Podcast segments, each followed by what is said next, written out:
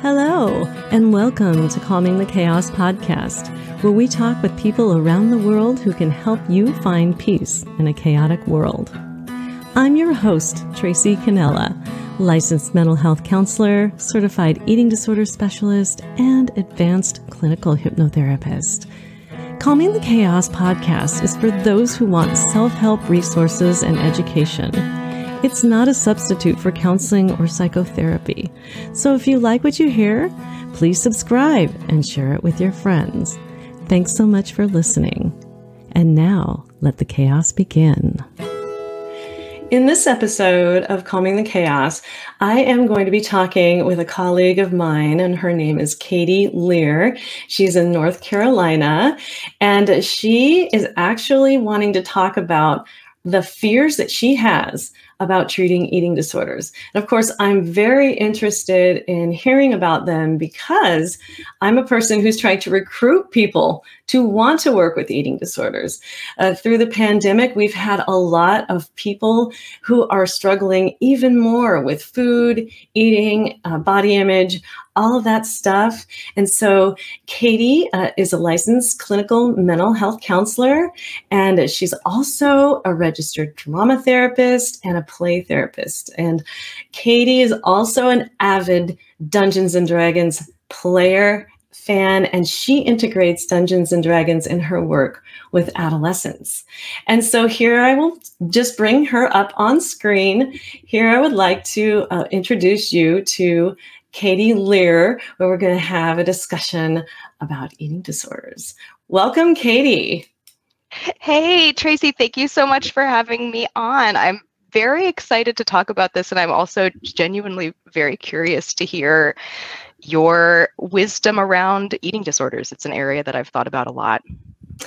It does come up in practice, doesn't it? Sometimes yeah. you'll be working with somebody and then they'll have a food, eating, or body image related issue. And then most therapists say, oh, you got to go see a specialist or I can't handle this. And so we're going to go through some of your fears and some of your uh, concerns about that. And I would love for therapists to listen to you and to also listen to me try and calm the chaos of being a therapist and having a person uh, present with an eating disorder in, in your therapy practice. So let's just hear a little bit about yourself first. Can you just let us know about you, who you are, and how you got started doing the work that you do? Absolutely. Yeah. I am a counselor and a play therapist um, based in North Carolina, where I work mostly with tweens these days who have anxiety and anxiety with some OCD features. So I find increasingly mm-hmm. I'm moving in that direction of intrusive thoughts, obsessions and compulsions, like that kind of flavor of anxiety and OCD. Uh, and I'm probably gravitating toward that because I was a lot like my clients at this age. I was diagnosed with OCD pretty young. And when I went to therapy school and started learning about approaches like ERP that are designed for OCD, I thought, man, where was this stuff when I was a kid, right? right? Like, why? This makes so much sense. Why did nobody tell us? And I had very attentive parents who had worked very hard to, to keep me in therapy and to look for good people. And it just wasn't accessible back in the 90s mm. the way that it is now. So, wow. yeah, I you know, I hear about that because yeah. I don't even know about it. I'm a therapist. Yeah. I don't specialize in, in OCD, but I would love to hear a little bit about that as yeah. well. And it sounds like it's the same with me and eating disorders. I've mm-hmm. had an mm-hmm. eating disorder, and mm-hmm. where were all of these treatments when I was growing up in the 70s and 80s, right? And yeah, um, yeah, yeah, and I, I, do think that there's a decent amount of overlap between those two communities. I know that eat, disordered eating is a common kind of a comorbidity, right? Like a common mm-hmm. overlap for folks who have OCD. So I know e- even in my relatively short experience as a therapist treating kids with these conditions, I, I have seen that overlap come up, and it has been a challenge for me in my practice where you've got a relationship with this person, but you also know that they need expertise that I may not have, right? Well, and maybe the therapy that you just mentioned could be useful for eating disorders as well. And you may more be more equipped to treat them than you already know. Because see, even right now, you know something that I don't. You know a therapy that I don't, and it could actually help treat mm-hmm. eating disorders. Who knows? I'll have to listen yeah. to what you have to say, and I'm sure organically it'll come up during the conversation yeah. as well. And so then you also have uh, some other things that you I didn't yes. mention. Uh, one of the things that you have told me is that you have a book, and I did tell the audience that you're a D and D Dungeons yeah. and Dragons player and fan. So, uh, could you speak to that a little bit too? Yeah, absolutely. So, you know, I've kind of come into this world of play and drama therapy by way of theater. I was a theater major in undergrad. That was a real lifeline for me growing up, and I have really gravitated toward Dungeons and Dragons and role playing games in general over the last few years as a way to kind of bring that theater, narrative, storytelling, role play experience that I know can be so helpful for young people into a platform that is comfortable and safe and accessible for them. I think a lot about meeting people where they're at and finding ways to play even as we get older right? And i think there's something about d&d that's so fantastic because it's got this structure and this complexity to it that makes older kids and teens and maybe even adults feel comfortable playing.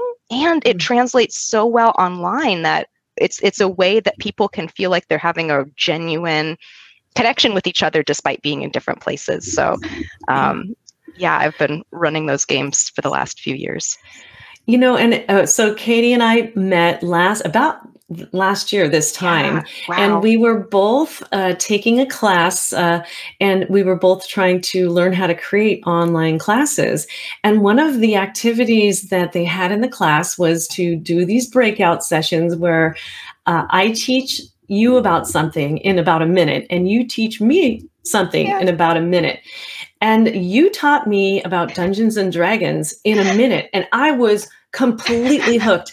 I don't know if you remember that little elevator speech about Dungeons and Dragons, but I didn't really know what it was about. Can you explain to our audience what in the heck is Dungeons and Dragons? Yes, yeah, I had forgotten about it completely until right now, and I can't believe that was already a year ago, but I think you're right. Yeah, mm-hmm. that's wild. Mm-hmm. Yeah, I would say my quick elevator pitch with Dungeons and Dragons is that it is a collaborative storytelling based game.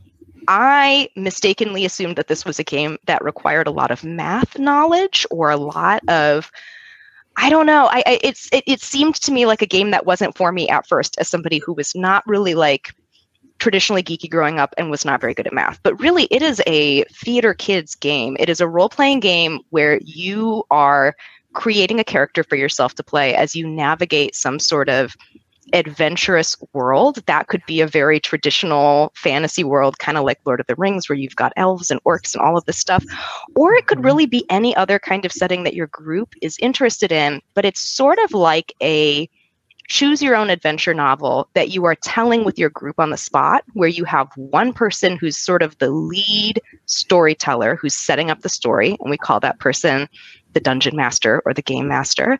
And then you and your friends are all playing these different characters, deciding how you would react in that story. So you mm-hmm. say what you'd like to do, and then you roll a die that tells you how well you succeed at the thing that you're trying to do. So there's an element of chance. You can't just say, like, I slay the dragon in one swoop with my sword. There is, you know, you can come up with your plan, and then there's an element of chance to it but mm-hmm. it's really just a framework for telling a cool story with friends. Nice. Yeah. I've got my dice over there. I'm really tempted to go get yes. one and and roll one or something. Yes. yes. So so part of the thing is is that you set up the story and then you have your certain talents, strengths and gifts, kind of like what we have as humans, right? Yeah. Uh, and then the dice is representative of that chance. Like, well, we're going to want to go ahead with this plan, but there could be total chaos, right? There could be, oh, I just rolled a one. And so what do we do now? And we have to figure out what to do. And that is a lot like life, right? Yeah. Yeah, yeah, absolutely. And I, I do feel like it's my obligation to tell you that there is a whole class that you could play in D&D when when you decide to play. You could be a chaos magic sorcerer who draws their energy from a sort of chaotic power where mm. whenever you try to cast your magic you have to roll a die and something kind of random could happen that could be really amazing for you or really terrible. You know, we have actually started a little group, and I'm a tiefling, uh, and uh, it's been working out for me so far, except for the fact that I've got three guys uh, that are playing my husband and his two twin brothers, and they always send me in to do their dirty work for them. And I'm like, oh my gosh, like, when is this going to stop? Oh. But, uh, but yeah, if I'm, uh, yeah, we have to talk a little bit about that, uh, yeah. that chaos thing because yeah. I love that. Yeah. Yeah. So Dungeons and Dragons, for you who don't know about it, and that was Katie's elevator speech, is a lot a lot like life. And I must say, as we transition into talking about eating disorders, we face a lot of different monsters in the game of Dungeons and Dragons, too. And what I would like to challenge you with is know your monster, know, know the beast that you are dealing with. And so the more you know about eating disorders, the more that you're going to be able to uh, challenge and uh, I guess, inherently defeat them. I mean, that's really the goal, right? Yeah. Yeah. Yeah. Yeah. Awesome. Well, good. So you work primarily with OCD, and there is, as you say, an overlap between OCD and eating disorders, especially when we start to talk about rituals and we talk about how food can become a ritual and uh-huh. we only eat certain foods, we only eat them at certain times, we only eat them at uh, certain quantities. And uh, so there can be an exercising, physical activity, uh, body checking, all of that stuff is ritualistic and mm-hmm. it helps us to feel safe in our worlds. And so, if you can understand the connection between OCD and eating disorders and understand, like, oh, yeah, I get it, it's just a different ritual, then maybe that could help you to feel uh, more comfortable treating eating disorders. Not like I'm trying to pressure you. I know you've got a lot of concerns and we're going to get into them. Uh, so, yeah, you hesitate to to treat people uh, uh, who struggle with eating, uh, food, body image, all that other stuff. I think the first fear was that I would be, or that you would be, practicing outside of the scope of your own knowledge. Yeah. Can you tell me a little bit more about that fear for you? Absolutely. Yeah, I really worry about ethics, right? As I think all of us do in this field. And I feel like it was really drilled into us, you know, know your scope, know your lane, stay within your training. I'm very mindful of that. I tend to stick to things that I've had a lot of training in, kind of post in a postgraduate way, kind of extra stuff past grad school. Mm-hmm. And this is an area where I feel that I was really underprepared in my graduate training. You know, we had our abnormal psychology class where we're going through the whole DSM, DSM. right? Every mm-hmm. diagnosis, chapter by chapter, and we're going through it all. And I swear, I think we spent about five minutes on eating disorders. I think the two things that really got short shrift were eating disorders and autism spectrum. Like both of these were just sort of areas where it was like, here mm-hmm. here's another thing that you should know. Here's the names of these mm-hmm. diagnoses. Mm-hmm. and if you're interested in them you will need to pursue outside training. Not told where that training is not told what it is but it's not here. And so we're going to move on to the next chapter of this book. So I, I there was almost a message of like this is this is not for you at this level of training. Don't don't attempt this it is so true. I've talked with a lot of graduate students at our local universities here in Olympia, and they've said the same thing that the instructors in these programs are saying, refer out. You get an yeah. eating disorder client, refer out, refer out. So then what happens is specialists like me, we get flooded with people who are, well, I even get flooded with people who already have clients and they're saying, this is, this is, this is too much for me and I can't handle it. They need a specialist, which is fine and great. Uh, but here's something I would propose to you because this happened to me a couple of years ago when I first got my first uh, transgender client, mm-hmm. and that is was completely out of the scope. And I had just attended a training saying it is actually it is actually within your scope of practice you just have to seek consultation. And yeah. it's actually because the person reached out to you more ethical for you to say, I, I will disclose to you that I'm not a specialist in, in this area and that I can seek consultation. Yeah. And is that what you want? And that is a real ethical way to instead, because the client could feel abandoned, And Yeah. I didn't want this client to feel abandoned. And I said, listen, I'm not a specialist in this area, but I can seek consultation if you want to see me, because this person was attracted to me as far as Mhm. me being a counselor. But I said, hey, I'm not a specialist in this area. So that's what we did. And it worked out great. So I guess the lesson number one would be seek you can seek consultation. And i will tell you and i'll put the links in the description below there are a couple of free consultation groups that meet on fridays. One's the first friday of the month and the second one is the second friday of the month. And they're both uh, hosted by treatment facilities where you can go on zoom and you can ask your questions or you can just listen in. There's consultation with people like me. Plus and we'll go into this a little bit more later there's always with an eating disorder there's always a treatment team. There you'll Yeah. never be alone. There's always going to be a medical professional maybe a psychiatric dietitian. There's always you'll never be alone. And there's all kinds of educational opportunities available. In fact i'm i have an online class that i'm going to be promoting pretty soon for people just like you that are afraid to treat eating disorders. And i say see how simple it is. So so there's the education piece. This is where you get the education something that you're i think a, a perspective that you're giving that i had not really considered as the specialist you know we are being told refer out refer out refer out. You're absolutely right. And i'm even thinking about we had students in my cohort in grad school who were really interested in eating disorders. This is what they wanted to do.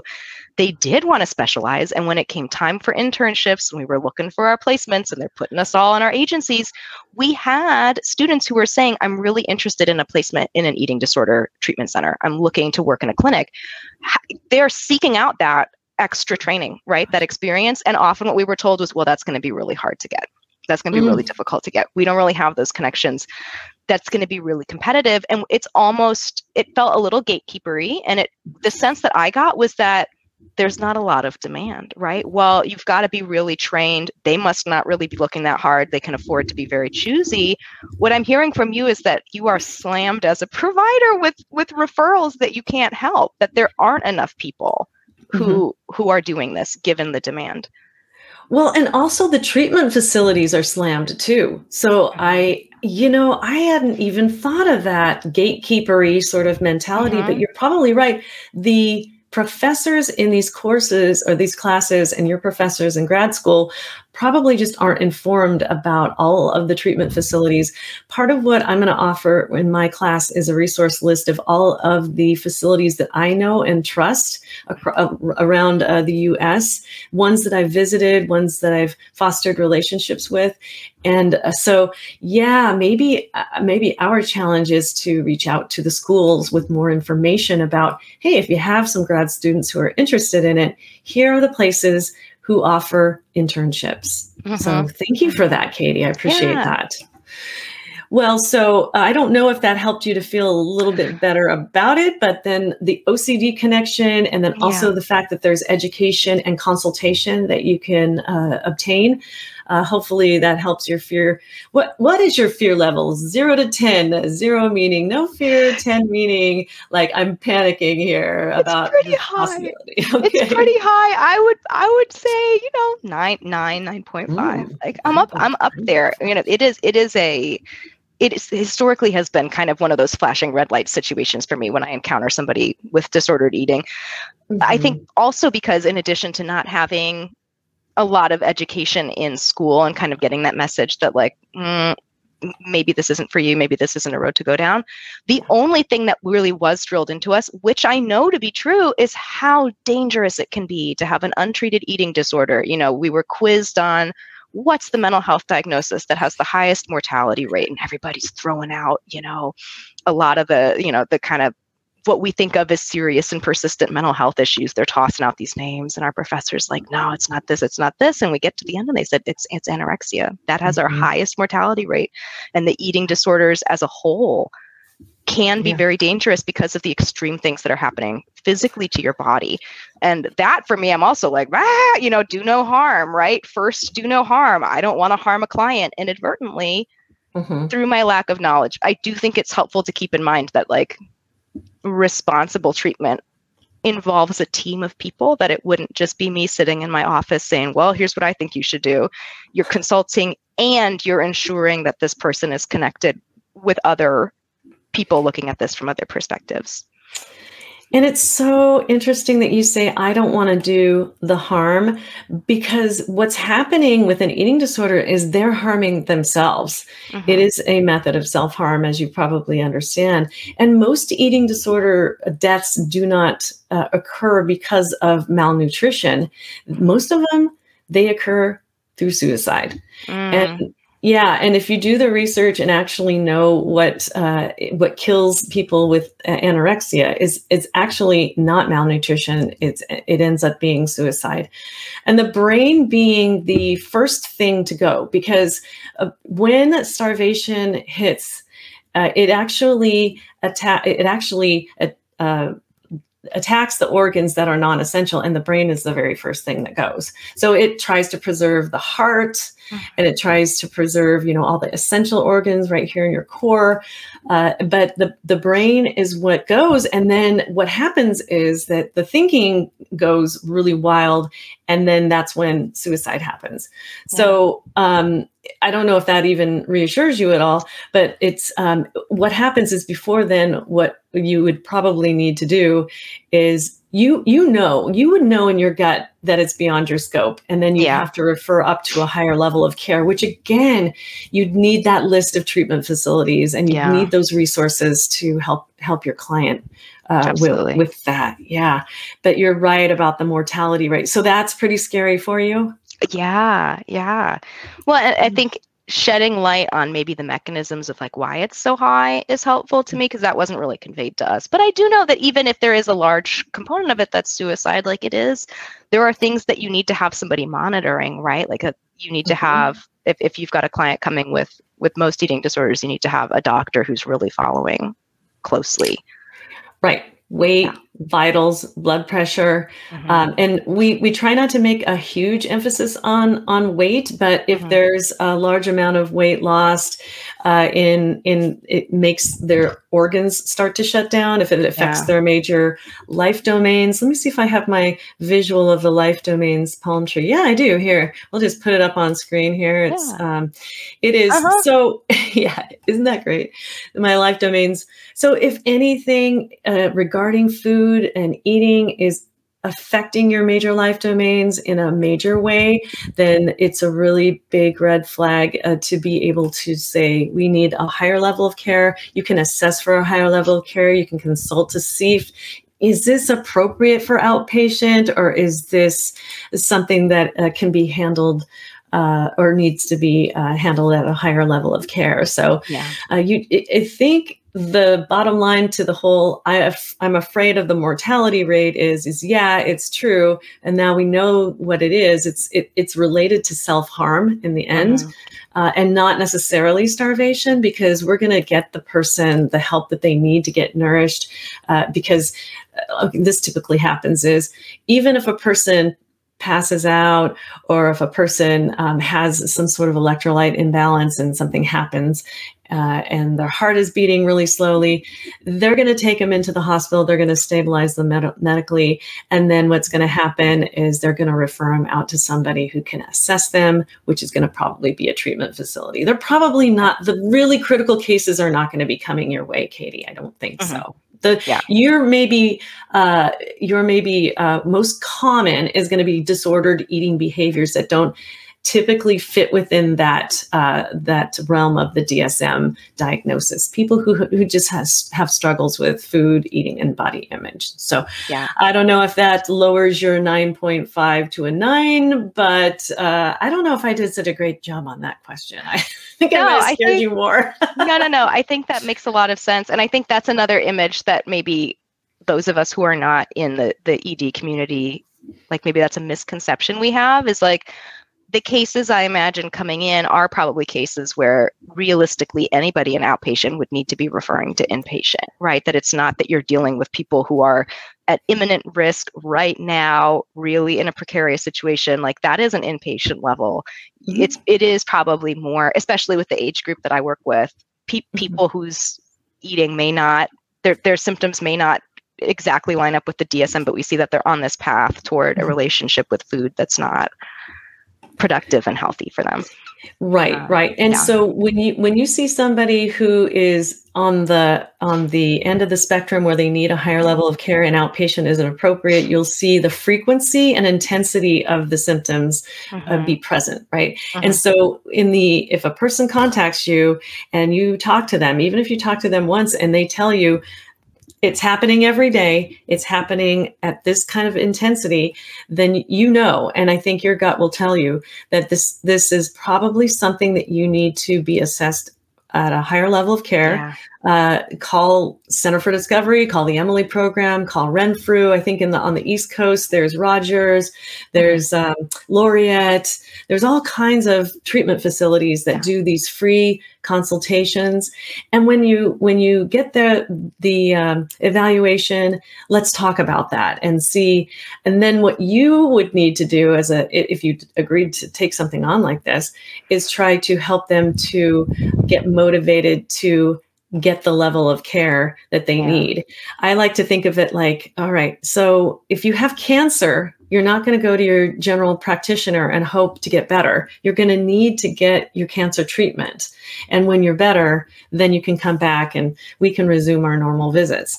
And I Mhm. think that a lot of people love that analogy because, of course, I wouldn't be going to my doc on the block for cancer treatment, right? I'd need to have somebody that could actually treat the cancer. Yeah. So if they really want to get better, and that's what I usually say is if you really want to get better, this is the level of care you need. And if you mm-hmm. ever have any problem assessing level of care, you can always consult with somebody like me or those cons- consultation groups that I'll list in the description below. So there you go.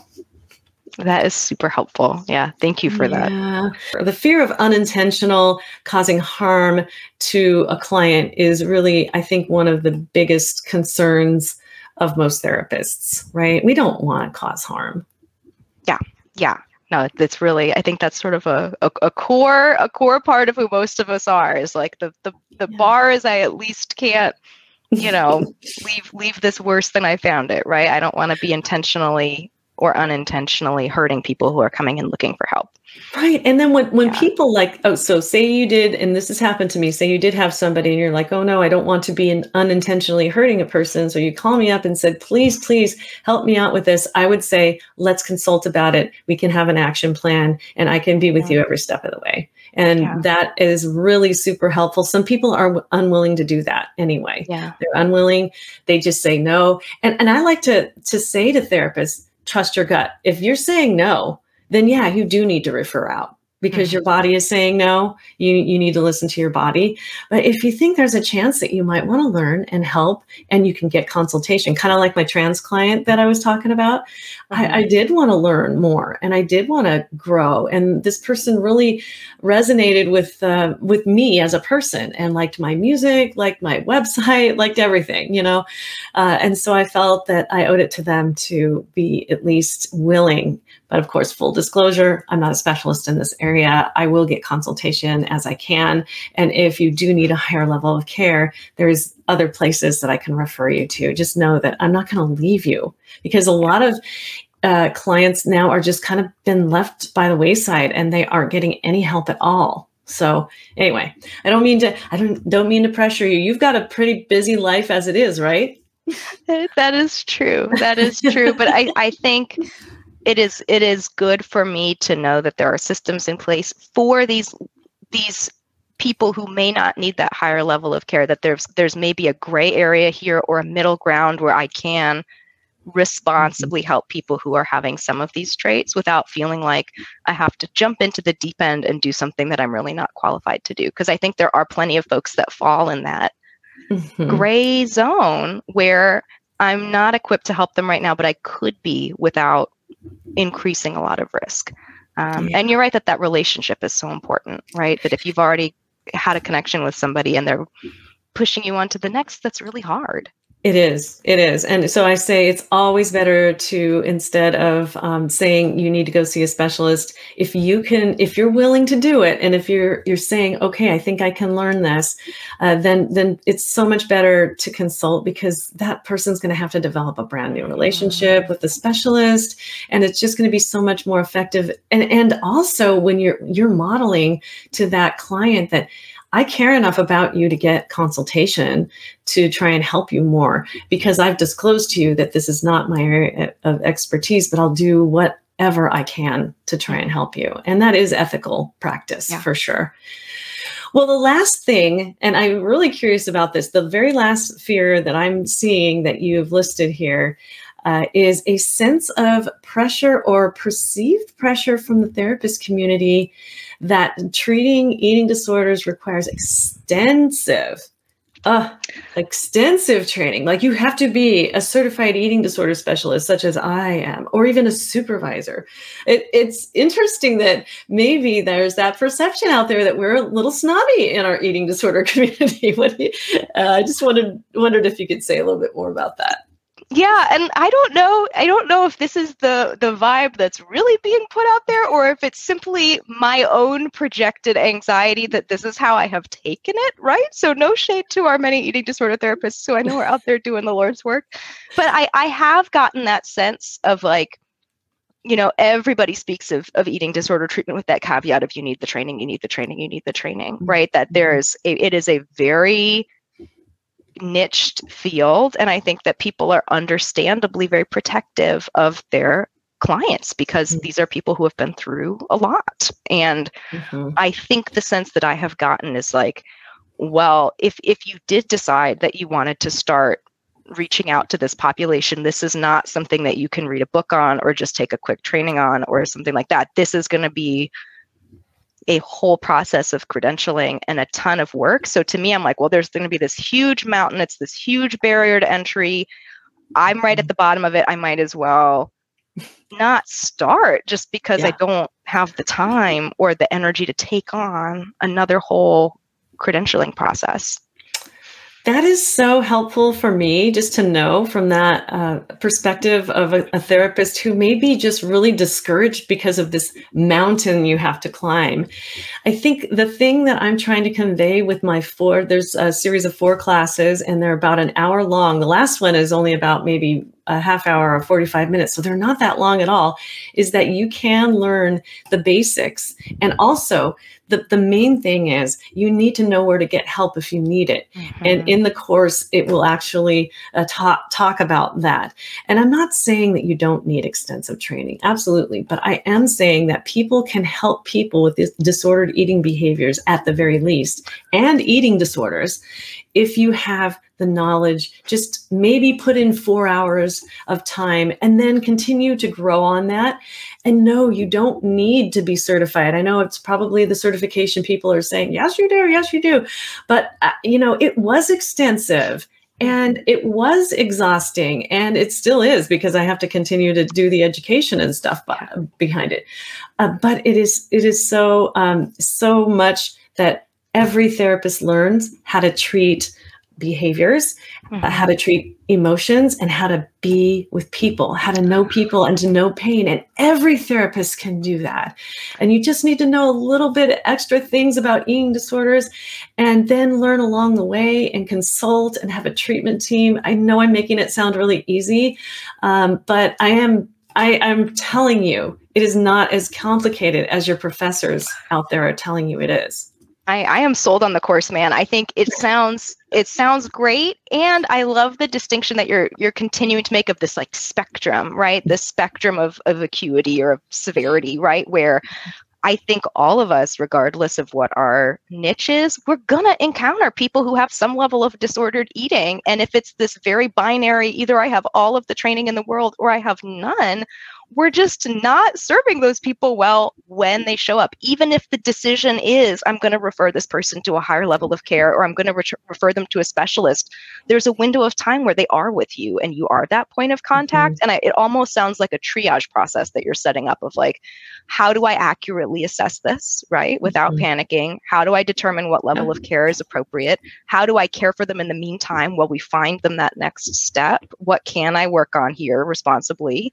Mm-hmm. What can I? Like, there's a whole oh, yeah. triage process that people fall through. And it may be at the end that it's a referral out, but at least you have a, a systematized way of mm-hmm. reaching mm-hmm. that conclusion as opposed to just throwing your hands up in the air and saying, I heard something about food. So you've got to, you got to go.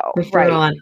Yeah. You just described my whole course. You probably have heard it. me describe it. That's exactly what I do through the, through the, um, who walks in the door, assessment, treatment, how to treat. And then there's a guidebook that I have created that actually it's a PDF file that you can go through and read about it as well. So it's not just a listen to course, it gives you an actual guidebook for uh, treating eating disorders with a huge reference list, huge resource list, including books, websites, consultation groups, all the treatment centers. And um, I just, um, I can't say enough about my own course. Oh my gosh, here I am. I have you as my guest. I want you to talk a little bit about you and your, your, th- first off, I'm going to put your website up on the screen here. Let's, enough about me already. Okay. Uh, so this is Katie Katie Lear, and we're going to take a little trip to her website right now. And I'm going to go ahead and share the screen. Is there anything you want to say about your your practice at all? And uh, I know you to- talked about OCD and treating tweens. Um, yeah, yeah. I think this I w- is the the website here, right? Yeah, this is the front page. Yeah, oh, that's our that's my um that's my course page, oh, but okay. that is also that is also a thing that I am working on. It's not I am revamping my course right now. I do have a coping skills course available called Worry Free Tweens, and it is a pre-recorded course that's just that sort of all of the bread and butter coping skills that I love to teach tweens with anxiety. It's often like what happens sort of in those first three sessions with most folks who come in during the pandemic when there was this huge demand for therapy i thought man if i could just get that stuff out to people now while they're waiting for therapy on a wait list while they're trying to find somebody if they want something to try at home first sometimes these coping skills are enough and sometimes you need more right more support. But i think for virtually any child with anxiety this is a good place to start. So i do have that online course that's available anywhere right? Um, regardless of whether you're in a state where I'm licensed. It's an educational course. Oh, um, great.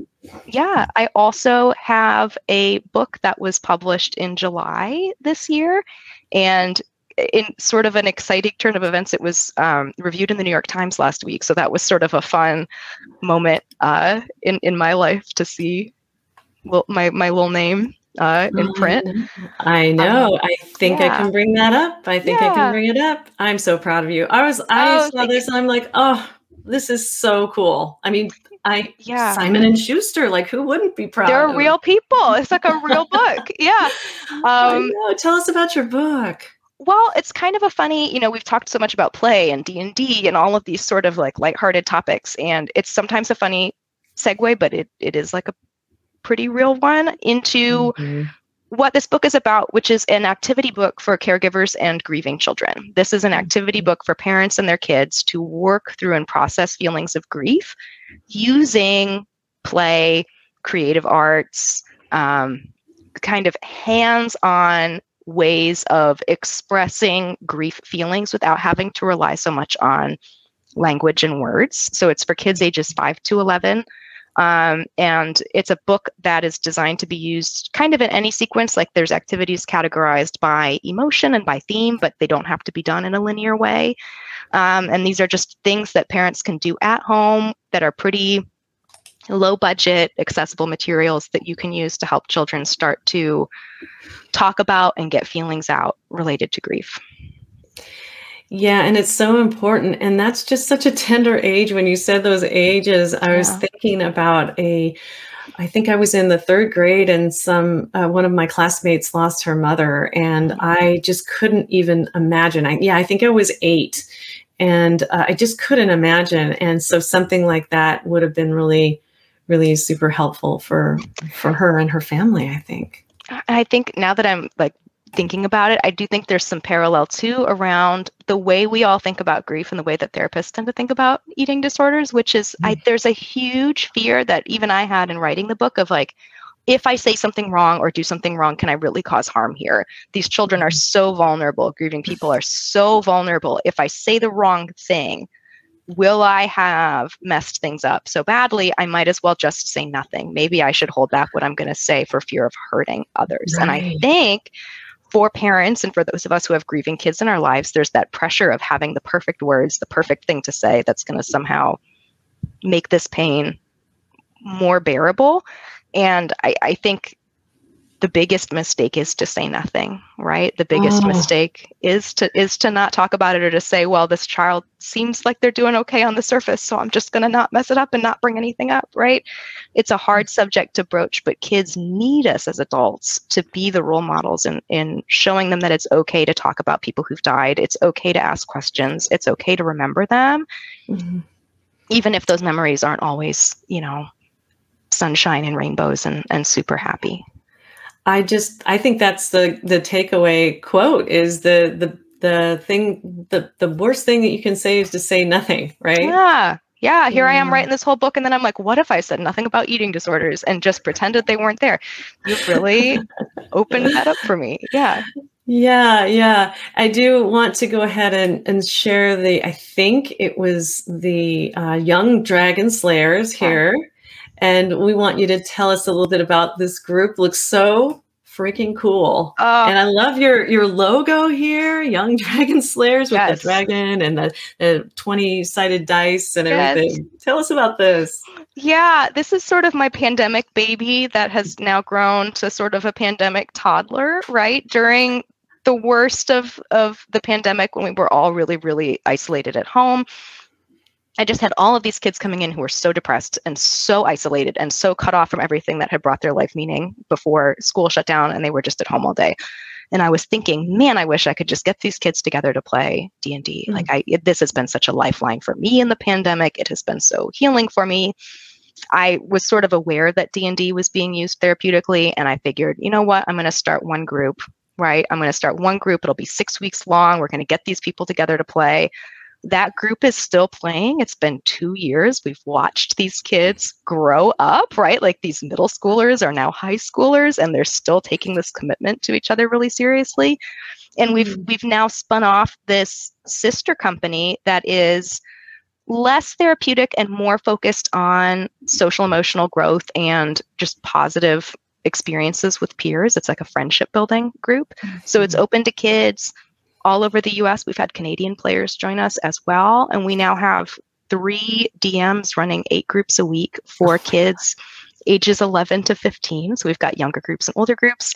And these are just safe child friendly accessible spaces for kids to try out d&d online so if you're not ready to send your child out into the internet alone to try mm-hmm. to find people to play with we always have adults on these calls adults are always facilitating the games and we create the gaming content with some of our kind of social emotional goals in mind of how do we encourage altruistic behavior how do we encourage cohesion and bonding how do we give people opportunities to practice these social skills in game um, and it's just been the most fun and i it's the hardest i laugh during my week and oh. we've really just been been loving it Oh my goodness.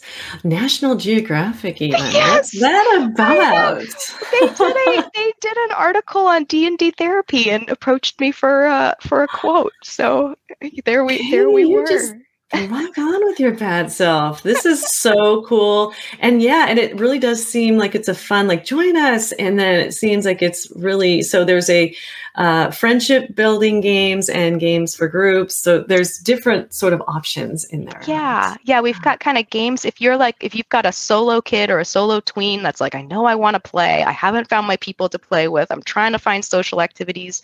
We can pair you with other kids, but we also will sometimes get families who want to play a game together or a pre existing group of friends that is trying to find a way to connect. So if you bring your own group, we can find you a facilitator. If you're looking to be hooked up with a group, we can we can make that happen as well Awesome.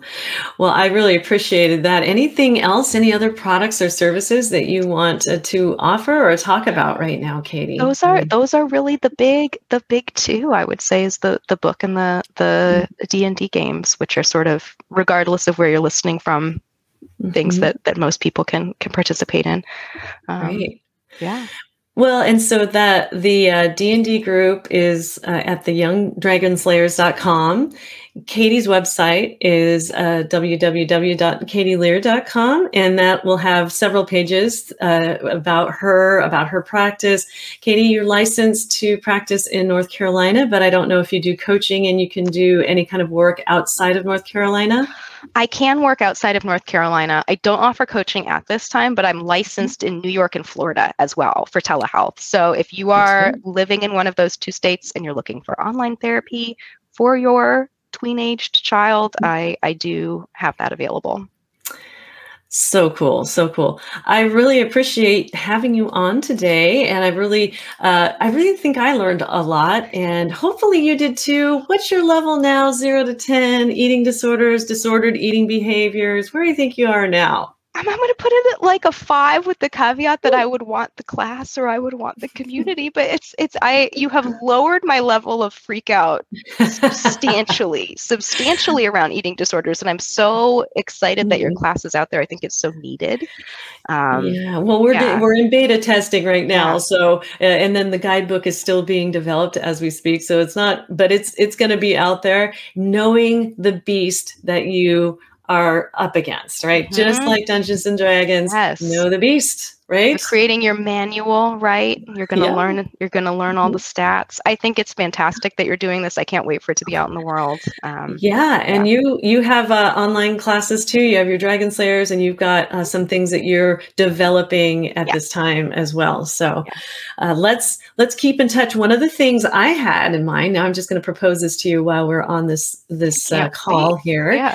Is you had an interest in my knowledge of what I what I taught you in that one minute. Yes. Which was lucid dreaming. Yes. Right? Yes. I would love to do a like a live stream uh, for people if you are if you're okay with that i know already maybe, into it yes because um, my channel needs more live streams and i would love to do a live stream with you where we talk about dungeons and dragons and we have some effects kind of like what we had on this show and uh, and then I talk about lucid dreaming and all the things that you can learn about lucid dreaming. So we teach the audience about these two things. Maybe they can even be combined, right? Dude, I I'm, I'm here for it. This sounds like fun. I am dead. You tell me when I will. All I will right. show up at my little computer and we will lucid dream together. I'm yeah. Well. Oh yeah. That that's really super cool. And I can lucid dream that I'm what a chaos wizard or something like that. Yeah. So cool. Yeah. All right. Well, stick around after afterwards. But I just want to really once again. Uh, thank you so much, Katie, for being on Calming the Chaos today. It's been a hoot. It has been wonderful. Thank you for listening to Calming the Chaos podcast. If the information in this podcast has been helpful, please consider subscribing and share it with your friends. You can find this podcast on iTunes, Apple Podcasts, Google Music, Spotify, and on YouTube. You can also go to our podcast website at www.calmingthechaospodcast.com, where you can listen to all Calming the Chaos podcasts. Thanks so much for listening, and I look forward to sharing my next podcast episode with you. In the meantime, take care.